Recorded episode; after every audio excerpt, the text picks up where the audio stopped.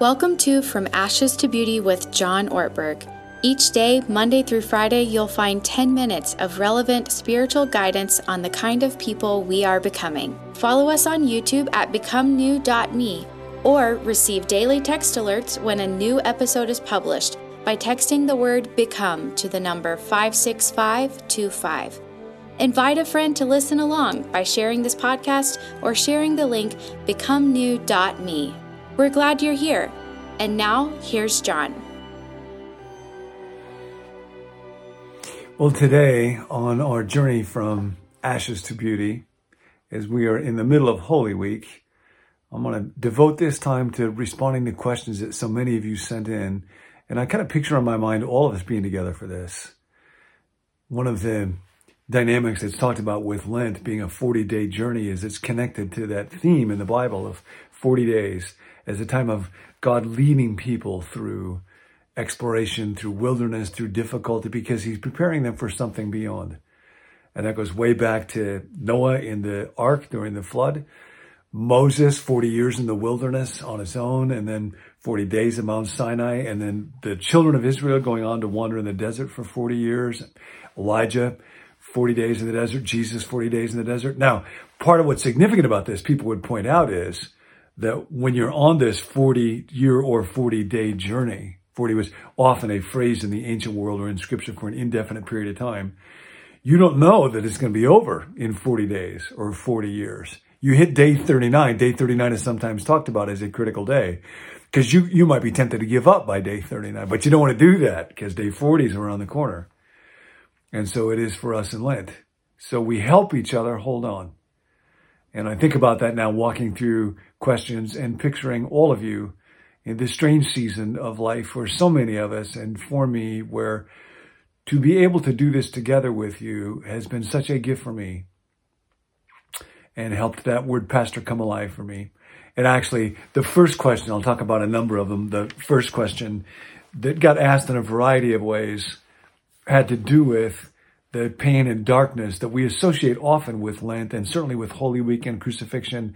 Why is it that there is so much suffering? And in particular, why is it that people who love God have to go through suffering? Or even do people who follow Jesus go through more suffering than people who do not? And I, I don't know any comparative studies along those lines, but I will mention two realities when it comes to suffering and what God is doing in Lent this season for us as we walk through it. I've talked about this book that was very helpful for me, Wandering in Darkness by Eleonore Stump. I want to tell you now, she takes the title from a poem, an anonymous poem that was found on the camp walls of Auschwitz. And this is part of the poem. There is a grace, though, and wonder on the way, only they are hard to see, hard to embrace for those compelled to wander in darkness. Grace and darkness go together.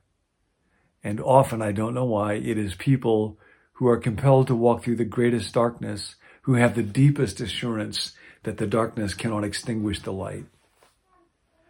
And then there's one other dynamic that's very important when it comes to suffering. And in our day, partly because with education, technology, medicine, we, as Charles Taylor says, can buffer ourselves from the other world, from death, from suffering to such a large extent. We're actually probably more troubled by pain and suffering than people in previous centuries. And in the ancient world, where folks were convinced that suffering was part of what was required for the creation of great character, uh, they often saw things the other way around. It's a little bit like uh, a great coach will push hardest those who have the most potential. Or a terrific CEO will give the greatest challenge or the greatest stretch. A great teacher will assign the hardest problems to the students who have the best minds and the most gifts. Many centuries ago, Gregory the Great, in a message quite profound, put it like this, that it's actually mysterious when things go well with good people here and ill with bad people. Since the human mind is hemmed in by the thick fog of its uncertainty among the divine judgments. When holy people see the prosperity of this world coming to them, they are troubled with a frightening suspicion. For they are afraid that they might receive the fruits of their labors here. They are afraid that divine justice detects a secret wound in them and heaping external rewards on them drives them away from internal ones. Consequently, holy people are more fearful of prosperity in this world than of adversity.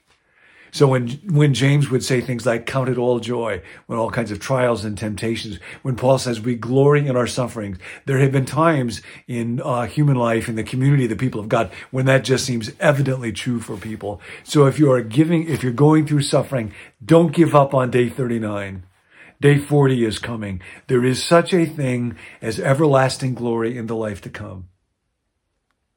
Another series of questions had to do with uh, uh, pain, relational pain, the biggest source of it for questions that would come in. One person wrote, I'm having problems with my son and his spouse. Uh, how do I address these without pushing them away? Or how do I help somebody else who holds a grudge? Or I have been hurt by many people and I uh, feel this very strongly. How do I deal with them this side of ultimate reconciliation? And I'll, I'll make two comments here. One is from Proverbs chapter three. Lean not on your own understanding. Trust in the Lord with all your heart. Lean not on your own understanding. What happens when there's deep anger, deep pain, deep hurt, and I can tell you this from my perspective, is uh, that my understanding of the person who has hurt me gets skewed and I see them purely in terms of their hurt and I depersonalize them instead of viewing them as a person who has been hurt and is this mixture of uh, pain and suffering on their own part. And I just look at them as altogether bad. So I need other people to speak into my life and say, John, you are not looking at things rationally. Trust not on your own understanding. And then the best formula I know for dealing with difficult relationships from Henry Cloud and great and John Townsend grace and truth and time. Grace, understanding, forgiveness, but not just grace, truth, honesty, willingness to confront, saying things like they are, and not just truth, grace and truth, and then time, year after year. And thank God, God gives that to us. Another question, John, could you explain when you talk about the idea that we might have a false sense of financial insecurity? The Lenten season is partly about almsgiving. The three great practices historically in Lent are fasting to give something up, generosity, almsgiving is the language for this, and then prayer. And I heard great wisdom around this a long time ago. Don't ask God for financial security because you'll never feel financially secure. Security is not financial. It's like my body could fall apart at any moment. I'll never get to security through accruing more finances. Ask God for freedom from financial insecurity. Because when I come to discover that the Lord really is my shepherd, then I can be free in a way that transcends whatever my bank account might happen to be. Another question. After an abusive marriage and divorce, uh, is it sinful to never want to interact with my ex again? And I want to say this as tenderly as I know how. No. Nope, it's just not. You do not have to predict the future. This is important for all of us in any relational pain.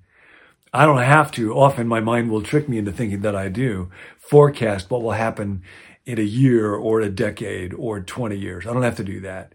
But I don't have to want to be with them. And if somebody has hurt you badly, it is a good thing to not want to be around them more. Another question. How do we know when we have learned everything God has to show? I feel that there might be more I could discern um, that's holding me back. And that's absolutely the case.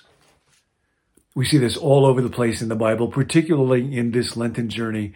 In John, Jesus is talking to his disciples at the Last Supper, and he says, There is more to be told to you, but right now you could not bear it. And we saw when we looked at Abraham, God actually deliberately leaves things ambiguous in his story because Abraham and Jesus' disciples and you and I grow more when we have to grapple with ambiguity and uncertainty and doubt and try to puzzle things together than we would if everything was revealed to us. That is part of why God does not let us know ahead of time what we will suffer and why. You see this in the story of Job. More growth will happen when I struggle and try and error and learn and relearn, then what happen if I got a postcard explaining everything to me? You can be sure God will tell you what you are ready to hear. Information will be given on a need to know basis. But if that need isn't happening yet, it's not being met yet, it's because I'm not ready for it yet. Another question. How is it possible to stay positive when circumstances are scary? And I'll remind you of that wonderful statement that Dallas Willard said to me so many years ago when he asked how you were doing. And I said, okay, under the circumstances. And his response was, what are you doing under there? And I'll end this Q&A time with this. You were not made to live under the circumstances. We were made to live at the foot of the cross and in the light of an empty tomb. And that's where we're headed.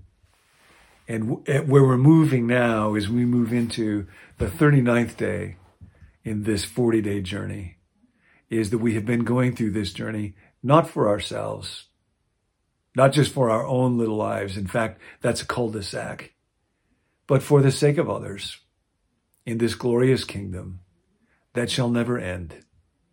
We're at day 39. I'll see you tomorrow.